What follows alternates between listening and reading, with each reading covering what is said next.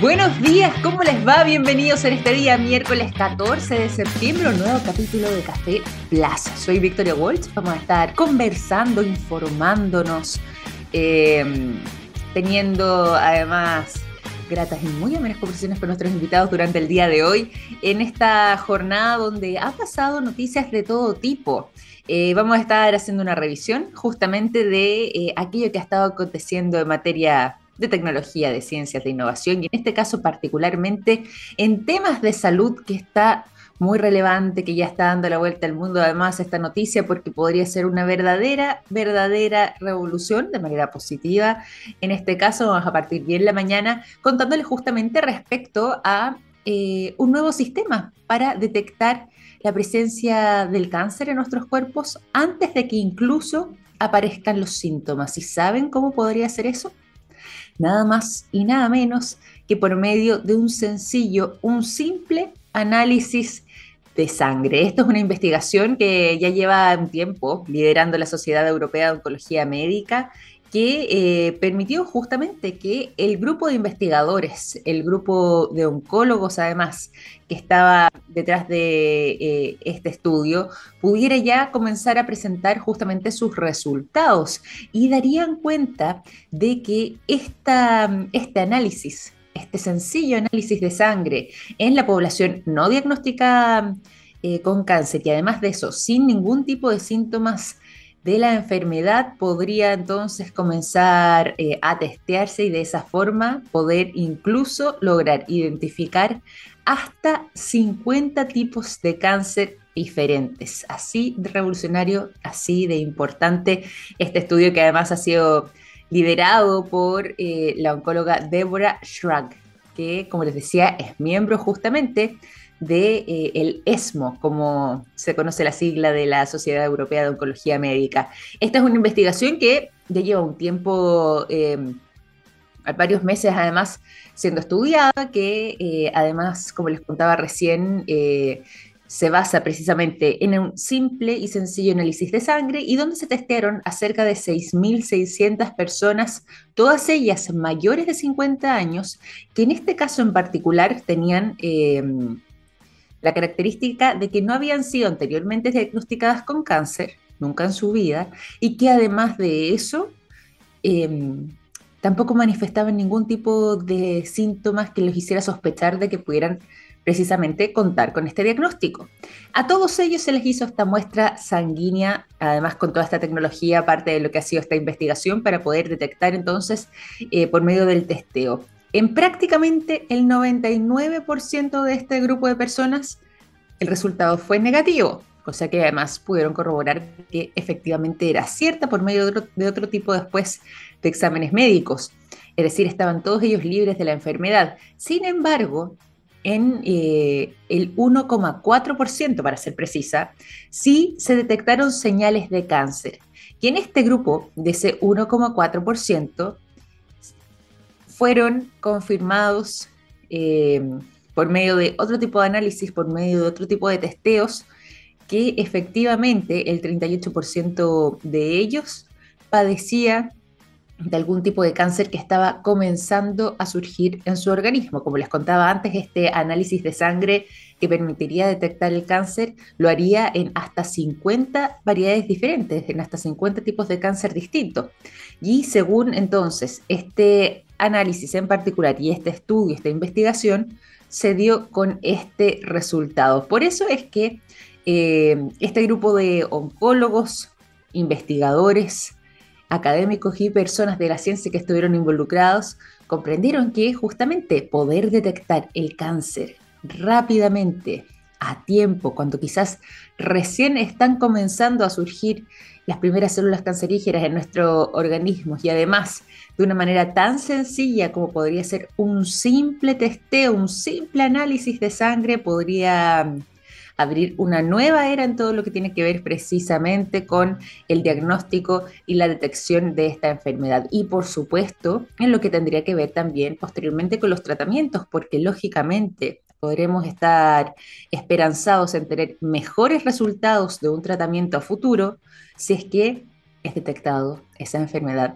de manera temprana, antes de que se agrave, antes de que se esparza por más órganos del cuerpo, antes que haga metástasis, por ejemplo, y de esa manera comenzar a hacer eh, historia por medio de esta prueba. Les cuento, eso sí, que, em, bueno, en este caso en particular, eh, una vez que los test dieron positivo en, en este grupo de 3.000, o sea, perdón, de 6.600 personas y un poco más, em, y se detectó que el 1,4% de ellos tenía justamente diagnóstico positivo, según este análisis, una vez que eso ocurrió, en menos de dos meses se logró confirmar el diagnóstico de las personas que em, ya habían sido alertadas por medio de este estudio. Eh, menos de dos meses, como les decía después, con eh, pruebas médicas posteriores, pruebas de las tradicionales que se realizan en los distintos centros médicos. Y es por eso que, em, si bien se realizaron inmediatamente, una vez que aparecieron como positivos dentro de este análisis, se volvieron a reconfirmar justamente en este plazo de dos meses para ver si es que efectivamente la precisión para poder hacer esta este diagnóstico y detectar los casos de cáncer positivos podía convertirse entonces en una herramienta eh, real que efectivamente entregara resultados fidedignos y que eh, pudiera ser de completa confianza de los equipos médicos en el día de mañana, en el futuro, cuando efectivamente se puedan comenzar a implementar este testeo. Así que hay novedades interesantes eh, que, como les decía recién, están vinculadas al área de la salud, además en un tema tan complejo y tan delicado como es esta enfermedad, que tiene además múltiples eh, maneras de presentarse, hay distintos tipos de cáncer y en este en particular donde se puede hacer esta detección de cerca de 50 tipos diferentes, lógicamente es una buena noticia, más aún cuando estamos hablando de alertas tempranas, de diagnósticos precoces que pudieran ser gravitantes en el progreso en el estado de esta enfermedad y por supuesto además en eh, tener un buen resultado a la hora de justamente tener que enfrentar un tratamiento. Los voy a dejar con esa información también y vamos a revisar otras noticias también durante esta jornada, durante este día. Em, hay una noticia que estuvo también dando la vuelta al mundo ¿ah? y que es bastante, bastante dolorosa. No tiene que ver con materia de salud, sino que justamente algo que estuvo pasando en nuestro territorio acá en el sur de Chile, particularmente en el Parque Nacional Queulat. Habrán visto, me imagino, eh, más de algunos de ustedes estas imágenes justo el momento donde eh, algunos turistas pudieron captar cuando se genera un desprendimiento gigantesco, monumental, de precisamente el glaciar en el Parque Nacional Queulat, allá eh, ubicado en el sur de nuestro país, donde eh, se desprende, se cae justamente como resultado de eh, este calentamiento global que muchos dicen, la elevación de las temperaturas que está afectando a nuestros glaciares, no solamente en Chile, obviamente a nivel global. Algo habíamos estado conversando también hace algunos días sobre el llamado glaciar del juicio final ubicado en la Antártida. Bueno, ahora acá en la región de Aysén, justamente en este maravilloso parque nacional, a quienes han tenido la posibilidad de conocer y visitarlo, estarán maravillados justamente con sus bondades, un lugar increíble de eh, nuestro país y donde ocurre entonces este desprendimiento enorme que genera además una consternación francamente, entre las personas que estaban ahí presenciando este momento, por lo que fue esta caída espectacular, de cómo esta masa de hielo enorme se desprende, cae hacia el lago, que justamente está eh, además debajo eh, del pie de una montaña, se genera además una neblina cuando se genera esta caída porque lógicamente se humedece todo el ambiente por esta gran masa de hielo que se desprende y que cae con muchísima, muchísima fuerza y que eh, ya está dando la vuelta al mundo precisamente por lo peligroso y porque daría cuenta de lo difícil que está poniéndose el tema en materia climática eh, alrededor del mundo, no solamente en nuestro país. Esto, como les decía recién, ocurrió en la región de Aysén, donde está ubicado este parque nacional.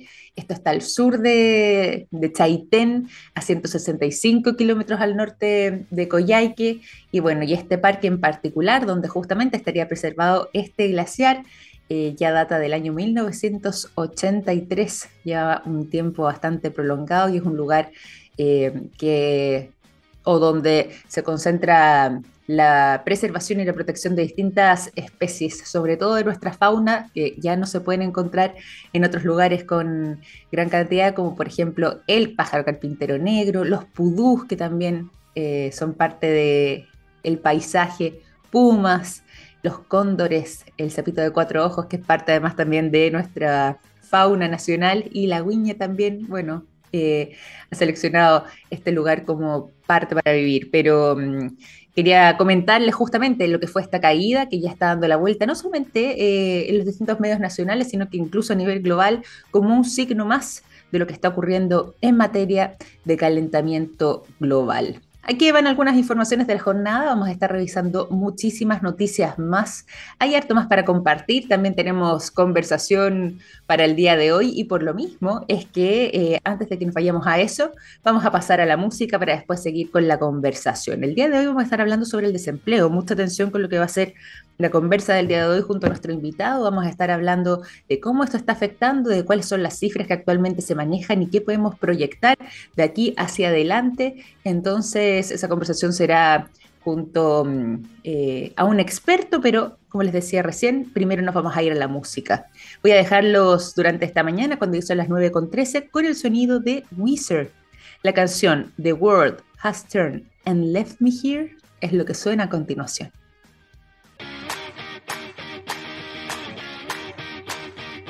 Ya son las 9 de la mañana con 17 minutos, continuamos en Café Plaza, seguimos con la conversación y ya les había anunciado de que íbamos a estar hablando sobre desempleo. Eh, si bien en los últimos 12 eh, meses ha habido una caída significativa y sobre todo más durante lo que tiene que ver con el último trimestre, el trimestre mayo-julio de este año 2022, de cerca de un 7,9%, lógicamente igual nos preocupa y... Eh, Existe además también eh, interés respecto a lo que vaya a pasar a futuro. Bueno, hay un rubro que podríamos decir podría ser el lado opuesto al desempleo en Chile. ¿Y qué es el rubro IT?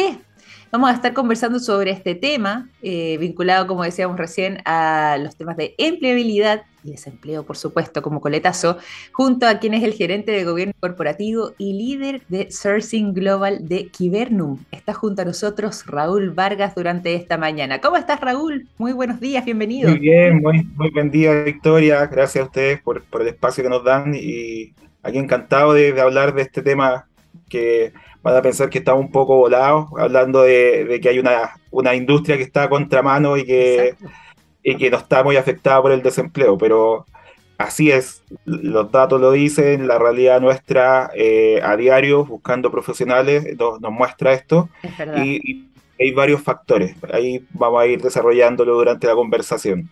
Exactamente, bueno, como decíamos antes, hace algunos días atrás ya conocimos esta, este último dato, ¿cierto? Del INE, del Instituto Nacional de Estadísticas, donde eh, se situaba que el desempleo ya habría llegado al 7,9%, al menos durante el trimestre entre mayo y julio de este año 2022. Y mencionábamos lo que tú decías recién, ¿eh? que este rubro, el rubro IT, justamente va a contramano, podríamos decir, rompe eh, el paradigma de lo que está ocurriendo, lo que es la tendencia en otros rubros eh, qué es lo que está pasando eh, en materia de tecnología en el rubro IT, donde eh, lo que más se necesita justamente es fuerza de trabajo, personas que puedan ingresar a este mundo. Mira, yo creo que los factores relevantes acá que, han, determinado este, este fenómeno tiene que ver con, primero, una aceleración eh, de la transformación digital ¿Mm? a raíz de la pandemia. Eh, ya es imposible pensar en negocios que no estén montados sobre, plataformas tecnológicas. Yo creo que aquí todos lo vivimos. Eh, gran parte de los negocios se manejan por apps. Eh, el retail también se transformó en, una app. entonces, esto demanda mucho esfuerzo tecnológico porque nosotros solamente vemos el, el front-end, vemos la aplicación y, disfrutamos de todos los beneficios que tienen los servicios a través de aplicaciones pero no vemos todo el trabajo que hay detrás y ahí hay un montón de, gente que está trabajando y dándole estabilidad a esto y haciendo y soportando esto para que funcione y también creando nuevas cosas. y eso es, talento. Y como están todos los negocios demandando talento, obviamente que ahí están presionando al mercado IT y, esto contrarrestado por otro fenómeno es que eh, los chicos no estudian mucho e, estas carreras de tecnología, por lo tanto eh, la brecha se, va agrandando. De hecho, eh, en Latinoamérica hay un 48% de déficit de talento IT y estamos produciendo alrededor del 7% anual, por lo tanto tenemos alrededor de 7 años de brecha y sería muy bueno que, que fuera estática la demanda, pero no, la demanda va creciendo y ahí, ahí está el último factor que, que yo veo que es relevante, es que están llegando actores desde otras partes del mundo a buscar talento a Sudamérica.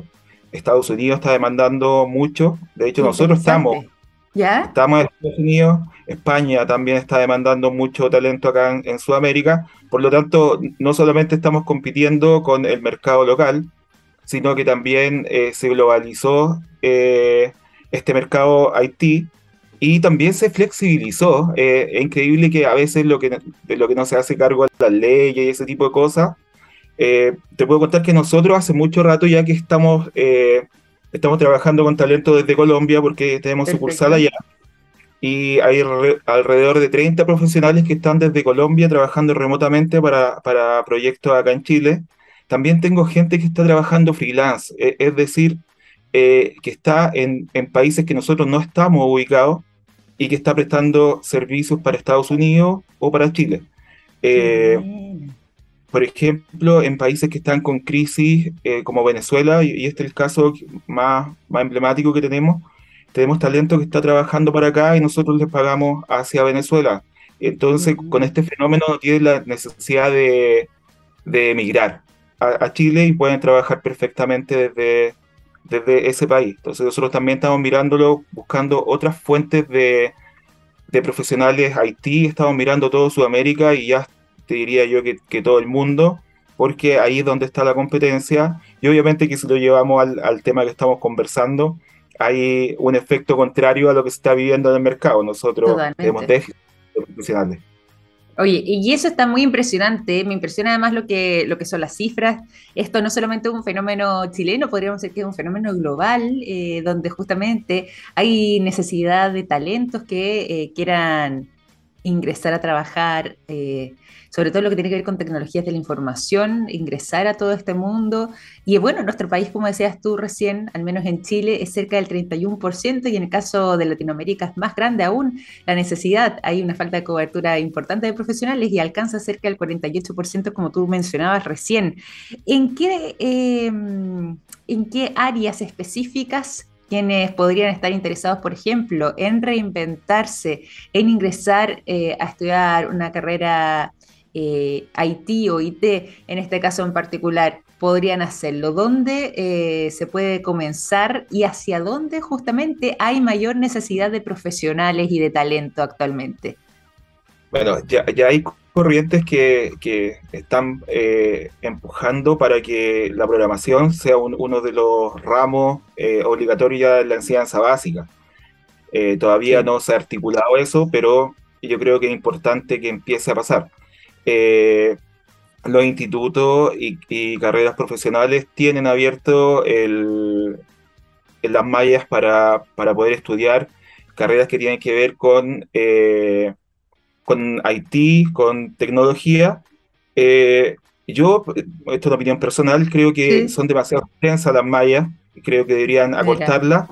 Y, te voy a contar algunas cosas que están pasando. hay iniciativas de bootcamp que son que un concepto un poco bien, bien gringo, que son pasantías de dos o tres meses donde intensivamente le enseñan a ocupar herramientas a gente que, que, es del rubro o no es del rubro, para transformarlo a profesionales eh, de tecnología.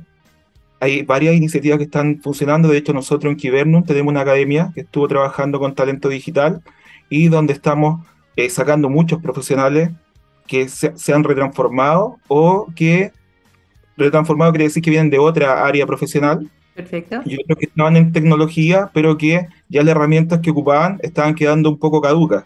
Entonces, ah, eh, obsolescencia, entonces están también refrescando sus conocimientos y poniéndose al día con herramientas más modernas. Por lo tanto, eh, esto hace que el, se reactiven en el mercado y que los podamos ubicar dentro de proyectos nuevos.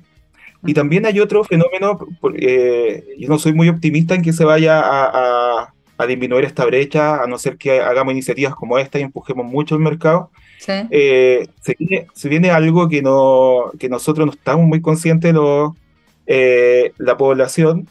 Yo no sé si tú, tú recuerdas el, el, año 2006, 2007, cuando salió Facebook, que fue como una revolución, bueno, fue Instagram.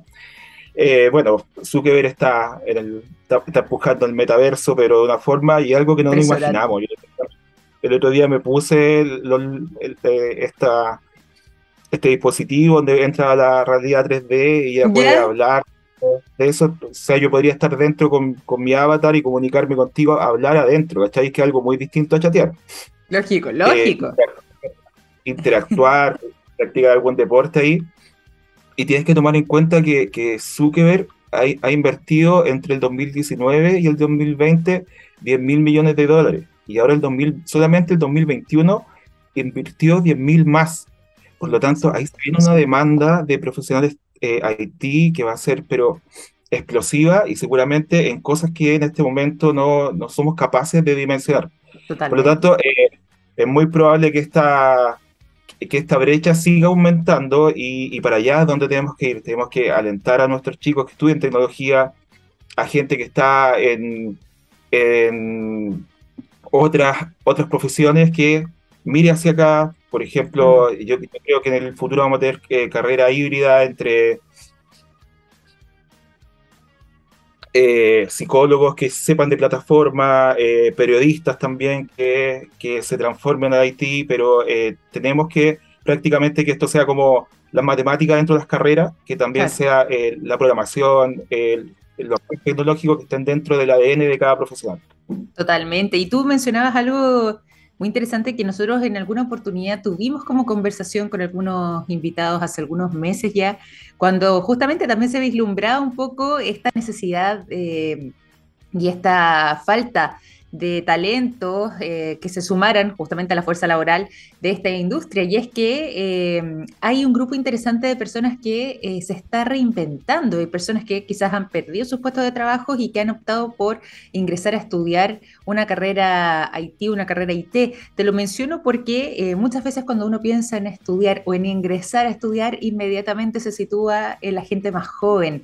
¿Qué ha pasado con la experiencia o, o qué puedes quizás contarnos? de personas que eh, han dado vuelco a sus carreras tradicionales quizá, o lo que era eh, su trayectoria laboral para ingresar a este mundo. ¿Cómo ha sido esa experiencia? ¿Cómo ha sido eh, no solamente recibidos, porque hay una necesidad importante, ¿cierto? Sino que el hecho de poder quizás reformularse desde ese lado. ¿Qué podrías decir tú frente a lo que podría ser quizás esa reinvención para alguien mayor que de repente le teme un poco a este mundo pensando de, bueno, quizás yo no soy tan bueno para el tema de las tecnologías, no sé nada de programación.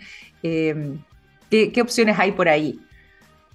Bueno, está, está lo que te, decía recién, que los bootcamp, a, mí me llama mucho la atención, siempre me llamó mucho la atención que lo encontraba que era, a pesar de que la iniciativa era un poco mala, pero me llamó mucho la, atención marquetera de, no, sé si te acuerdas de los Ocupa, estos chicos que ocupaban casa. Sí, perfecto. Tenían, tenían, un eslogan que era, que era bastante potente, que decían casa sin gente, gente sin casa, ocupa. Acá es algo parecido, mercado sin profesionales, profesionales sin mercado, y yo diría aquí reconviértete. Eh, los bootcamps lo que están haciendo un poco y también otra iniciativa es tratar de reconvertir a la, gente y, claro, en un comienzo eh, puede dar un poco de miedo, eh, uno se, se, imagina que, que esto es, demasiado complejo, pero hay muchos casos de éxito de gente que ha pasado de, de rubros tan lejano a la tecnología como la cocina o, dueñas de casa que nunca han trabajado y que se han convertido en profesionales exitosos dentro de, este mercado. Entonces se puede hacer, eso está y se puede hacer, eh, entonces es, dar el paso. Es muy importante también que eh, no es solo la parte académica, aquí tenemos una, una responsabilidad como, como sociedad dentro de la empresa para darle la, la posibilidad a, la, a los profesionales de hacer la pasantía, de tener horas prácticas, porque si estos chicos que, o todas estas personas que se quieren retransformar y que eh, hacen toda la, pasantía académica, después no tienen la posibilidad de llegar a la práctica, entonces vamos a perder todo ese esfuerzo. Entonces aquí también las compañías tienen que estar en esa página. Si no hacemos cargo de esto, si no les damos horas de vuelo, no vamos a llegar a tener profesionales. Entonces nosotros también estamos pensando el próximo año en cómo empujamos esto. De hecho, ya este, este año eh, vamos a tener pasantía de alrededor de 10 alumnos, que es un número menos que el piloto recién en Kibernum, donde van a estar tres meses con nosotros trabajando en proyectos, obviamente que eh, acompañados siempre de profesionales más senior para que puedan aprender. Y eso también es muy importante, que, que no se vuelva el meme del practicante que, que teníamos años atrás, que lo manda a sacar fotocopia, bueno, ahora es, distinto el tema de la fotocopia, pero, pero que le enseñe. Nosotros estamos haciendo un diseño para que realmente puedan tener un espejo y puedan meter las manos y puedan aprender. Entonces, muy importante la parte académica, retransformar y después también eh, las horas de vuelo y el acompañamiento para que realmente tengamos más profesionales en el mercado porque todo lo que te he hablado después se va a volver un problema. de hecho, ya, pues. ya es un problema. Se está volviendo un problema, por lo tanto, hay que empujar este tipo de, de iniciativas. Oye, y me gusta que además ustedes mismos desde Kibernum también lo adopten con esta mirada, lo que decías tú, eh, por ejemplo, abrir estas pasantías, tener a estos practicantes, eh, acá mucho más pensando en un semillero quizás, pensando además en, lo que tiene que ver con su formación, precisamente para eh, lograr tener buenos resultados. Ahí quería preguntarte, ya que lo mencionábamos también, sobre Kibernum en sí mismo. Tú nos decías, bueno, tienen presencia lógicamente acá en Chile, también en Colombia. Eh, ¿A qué están dedicados para quienes nos escuchan, quienes estén interesados en conocerlo? Ya, nosotros en, Kibernum estamos, te diría que nosotros somos el partner para eh, acompañar a, todas las empresas en su transformación digital eh, de manera flexible. Entonces, desde ahí nosotros eh, podemos acompañar conformando equipos de alto rendimiento en el rubro IT, también en metodología ágil y también hacer algunas consultorías. en Estados Unidos, nosotros estamos ubicados allá está muy fuerte este tema también de la guerra por el talento y hemos llegado a articular eh, profesionales desde lugares tan recónditos o tan raros para nosotros como Serbia, que están trabajando en proyectos de Estados Unidos coordinados por Kibernum, eh, como también proyectos en, en, Sudamérica, profesionales de Argentina, en Venezuela, en Colombia, en Chile, que están trabajando para Estados Unidos. Allá tenemos alrededor de 20 clientes activos y eh, nuestra, nuestro gran eh, hay oferta de valor en la articulación que tenemos con los equipos de trabajo y la flexibilidad que le, le, brindamos a los clientes. Aquí en Chile es donde tenemos también eh, nuestra mayor operación, la operación más grande. acá tenemos alrededor de 90 clientes y también estamos con estos tres productos, con la diferencia que acá tenemos alrededor de 1.200 profesionales que están contratados con nosotros prestando servicios en distintos clientes eh, y desde Colombia alrededor de 30, más otros que están en diversos países. Y también tenemos operación en Colombia, donde también tenemos alrededor de, te diría yo que alrededor de 30 clientes y ya tenemos como 150 profesionales que están trabajando con nosotros. Ah, eh, sí, ahí nuestra intención es darle flexibilidad al cliente, eso en, para sus proyectos digitales. Oye, tremendo despliegue además, eh, estaba revisando además el sitio web eh, y es enorme eh, Kibernum eh, a nivel global, sobre todo ahí enfocado en los Estados Unidos, como decías tú, donde podríamos decir está la casa matriz, ¿cierto? Y bueno, lógicamente lo que está pasando además también acá en Chile y en Colombia y sobre todo acá en Chile pensando en Latinoamérica, también tenemos que valorar eso de que hayan puesto sus ojos justamente en nuestro país para lo que tiene que ver con esta expansión y para poder realizar además este tipo de trabajos a nivel regional, eh, desde aquí, teniendo acá justamente esa, esa matriz. Eh, lo que da cuenta además de que quizás en Chile, y también yo lo pensaba un poco antes cuando nos mencionabas las cifras de eh, la falta de personas que están ingresando a este mundo, a este mundo Haití, es que nosotros igual estamos por debajo del promedio, es decir, yo me imagino, a ver si es que podemos hacer una reflexión final ahí, Raúl, de que en Chile, dentro de todo, si bien eh, todavía hay un déficit, todavía falta que nos insertemos mucho más en este mundo, de todas maneras, algo hemos avanzado, hemos quizás crecido eh, de mejor manera de la que nosotros mismos mirábamos. Nos contaba una entrevistada hace algunos meses atrás, como te mencionaba antes, que eh, de repente ya le llamaba la atención que en Chile nos miramos un poco en menos, que es como que si tuviéramos la autoestima muy baja, sobre todo en lo que tiene que ver con eh, temas de tecnología de la información. Y desde su diagnóstico, y era de España, no estábamos tan atrás como a veces pensábamos. ¿Tú compartes esa visión? Sí, yo, yo creo que un tema cultural, de hecho a nosotros nos faltaba bastante en, la, empresa. Eh, te voy a dar la primicia que pronto va a abrir Perú también el próximo qué año. Bueno. Oye, es que además Perú está creciendo muchísimo. sí, qué bueno, eh, expandirse para allá. Mencionártelo, pero imagínate todo el despliegue que nosotros tenemos, todas las articulaciones que hacemos de personas eh, dentro del mundo y a veces eh, eh, no somos muy conscientes del tamaño que estamos adquiriendo, entonces nos miramos todavía como la empresa chilena, de capital chileno chica, y creo que esto es, un fenómeno generalizado. Yo creo que la calidad de los profesionales chilenos, sobre todo en nuestros proyectos de Estados Unidos, eh, se demuestra, nosotros no tenemos nada que enviarle a, a países de la talla de India, Japón o países europeos, la calidad profesional es muy, muy buena todos los países están mirando para Sudamérica y dentro de Sudamérica yo te diría que los tres países que, que más miran son Uruguay, Chile, Colombia. Eh, entonces, eh, creo que tiene toda la razón esta mm. persona que te dijo, que, que hizo ese, ese diagnóstico. Creo que no estamos mirando muy por debajo de lo que realmente somos. Otro, otro dato más que es importante acá, eh, entre los datos que, que, que, hubo en la última eh, el último sondeo de, del INE para el desempleo, todavía el desempleo femenino está un punto por sobre el masculino, está 8,4 versus 7,4. Y acá también en este rubro, eh, nosotros en Kibernum estamos un poco mejor que el resto de la empresa, lo hemos sondeado. El, alrededor del 30% son profesionales eh, femeninas, pero también un llamado al, al mundo de, de, las mujeres que, que también lo hacen espectacular dentro de este rubro, que eh, se entrenen, que se capaciten y que incentiven a sus hijas a eh, formarse dentro de, la tecnología. Acá hay un campo donde que les puede ayudar a disminuir esa brecha a un punto que es bastante gente. Sí, pues, eh, qué importante además porque ahí también hay una brecha de género importante y qué bueno que existe esa invitación, ¿cierto? a, justamente a que más mujeres también puedan sumarse a este, a este rubro, a esta industria tan importante como es la industria TI o industria eh, IT en este caso.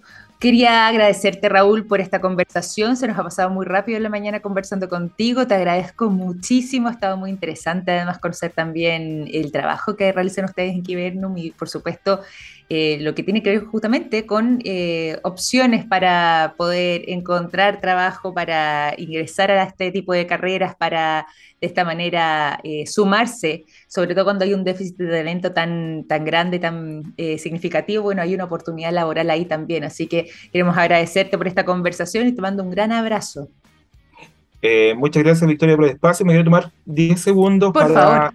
que hablarle a, todos nuestros profesionales, los 1500 que tenemos, eh, para que celebren muy bien celebrado esta fiesta eh, después de dos años con, con, una realidad muy distinta, que aprovechen este espacio, que lo disfruten, eh, que se cuiden también, que sean responsables, pero por sobre todo que este, después de dos años tan extraños, eh, es como una oportunidad de volver a abrazarnos. Yo soy muy promotor del trabajo remoto, pero creo que esta es una oportunidad para estar ahí, para estar presente, para, abrazarnos, para bailar y para hacer todo lo que nos gusta. Así que felicidades para todos nuestros profesionales, amigos y las familias, que lo pasen muy bien y que disfruten esto post pandemia, que eh, es como una vuelta de realidad.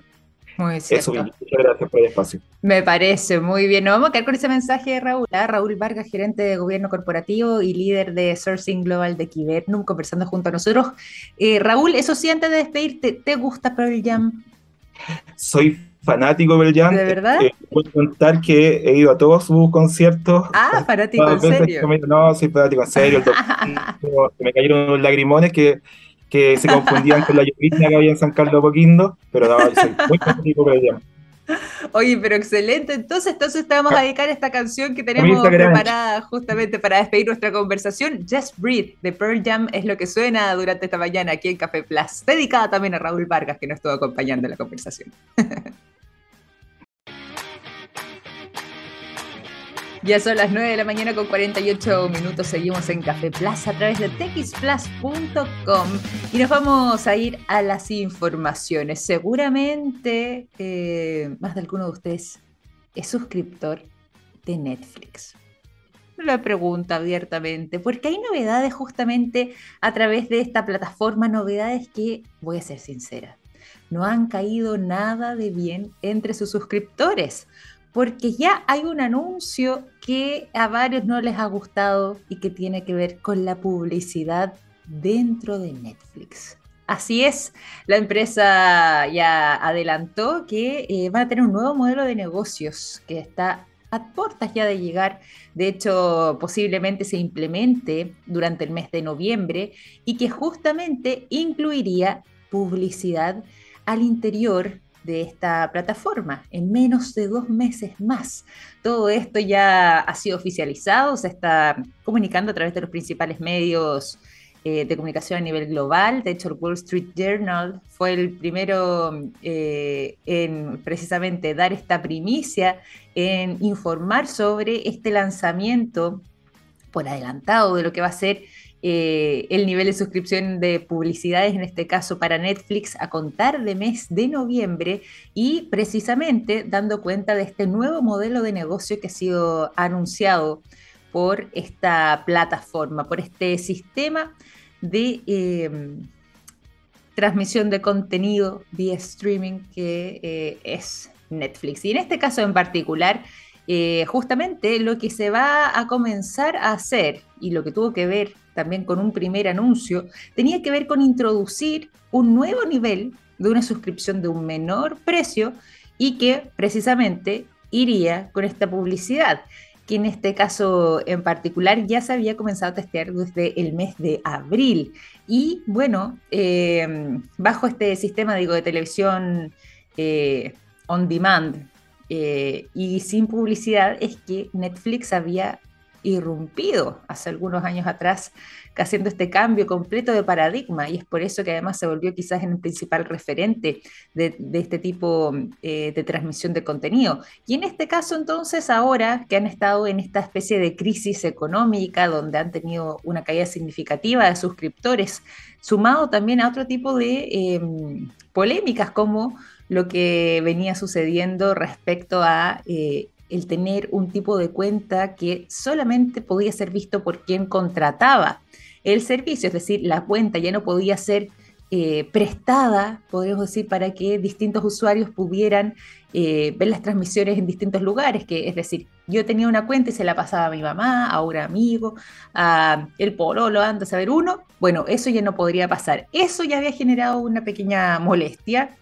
sumado además que eh, hubo un grupo interesante de, usuarios que se fueron por esa razón, pero ya venían con su primera pérdida de suscriptores desde el primer trimestre de este año 2022 y que se atribuía justamente a la alta competencia por televisión on demand, eh, en este caso en particular, y lógicamente además sin publicidad, porque distintas... Eh, empresas habían comenzado también con este sistema e incluso algunos de los principales estudios de películas eh, del mundo también habían ingresado justamente a esta industria. Bueno, es en todo este cambio donde además se hace, se hace digo, este anuncio de eh, incluir publicidades en algunos niveles de suscripción, los niveles más básicos. No todos los niveles de suscripción, y eso fue no aclararlos, van a incluir publicidad. Lógicamente, quienes paguen por un servicio de Netflix que tenga un mayor nivel, es decir, que tenga también un precio más elevado, no van a necesariamente tener que contar con eh, publicidad al interior de este, pero si es que alguien se suscribe a un sistema más básico, bueno, posiblemente vaya a eh, contar con publicidad dentro de este plan. Se estima que, eh, por ejemplo, el plan actual, que es un nivel de suscripción más económico, que es el que la mayoría de la gente tiene, es el que está más fuertemente arraigado, no solamente en Chile, sino que esto ya a nivel global y que tiene un valor entre los 7 y los 9 dólares eh, al mes, que en el caso de Chile varía entre los 6.300, 6.500 pesos hasta los 8.000 pesos, bueno, esos planes sí contarían con publicidad. En cambio, si se hace un upgrade dentro del plan actual más barato y se pasa a un plan eh, que si bien es más caro, podría contar con mayores beneficios de aproximadamente unos 10 dólares mensuales. Bueno, en esos casos no necesariamente se aplicaría entonces el tema de la publicidad dentro de su contenido. Ojo también, porque también se hizo otro anuncio respecto a las publicidades. ¿Qué tipo de suscripciones de Netflix además no exhibirán este tipo de anuncios, este tipo de publicidades? Bueno, hay dos tipos de contenido en particular donde no va a estar incluida el avisaje. Y en este caso en particular vendrían siendo los contenidos que están vinculados a la programación infantil, todo lo que tiene que ver con contenido para niños, y sumado a esto, todas las nuevas películas de producción propia de Netflix tampoco contarían con publicidad, con ningún tipo de avisaje. Así que por lo menos ahí hay una...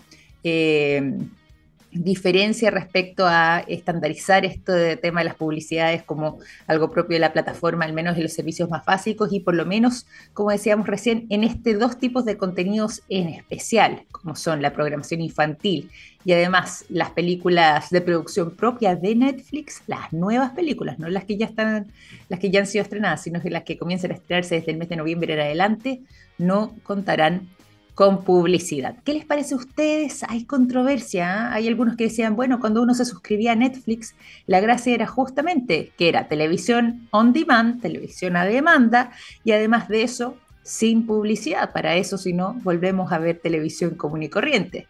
Por eso está toda esta controversia. Vamos a ver cómo le sale esta estrategia a Netflix, si es que esto termina atrayéndole más suscriptores o continúa esta fuga que han venido presentando por primera vez en una década desde que eh, se hicieron este tipo de anuncios, cambiando además el modelo de negocios y viendo además cómo eso impacta en sus suscriptores que ya suban más de una década entonces desde que ingresó en funcionamiento esta plataforma.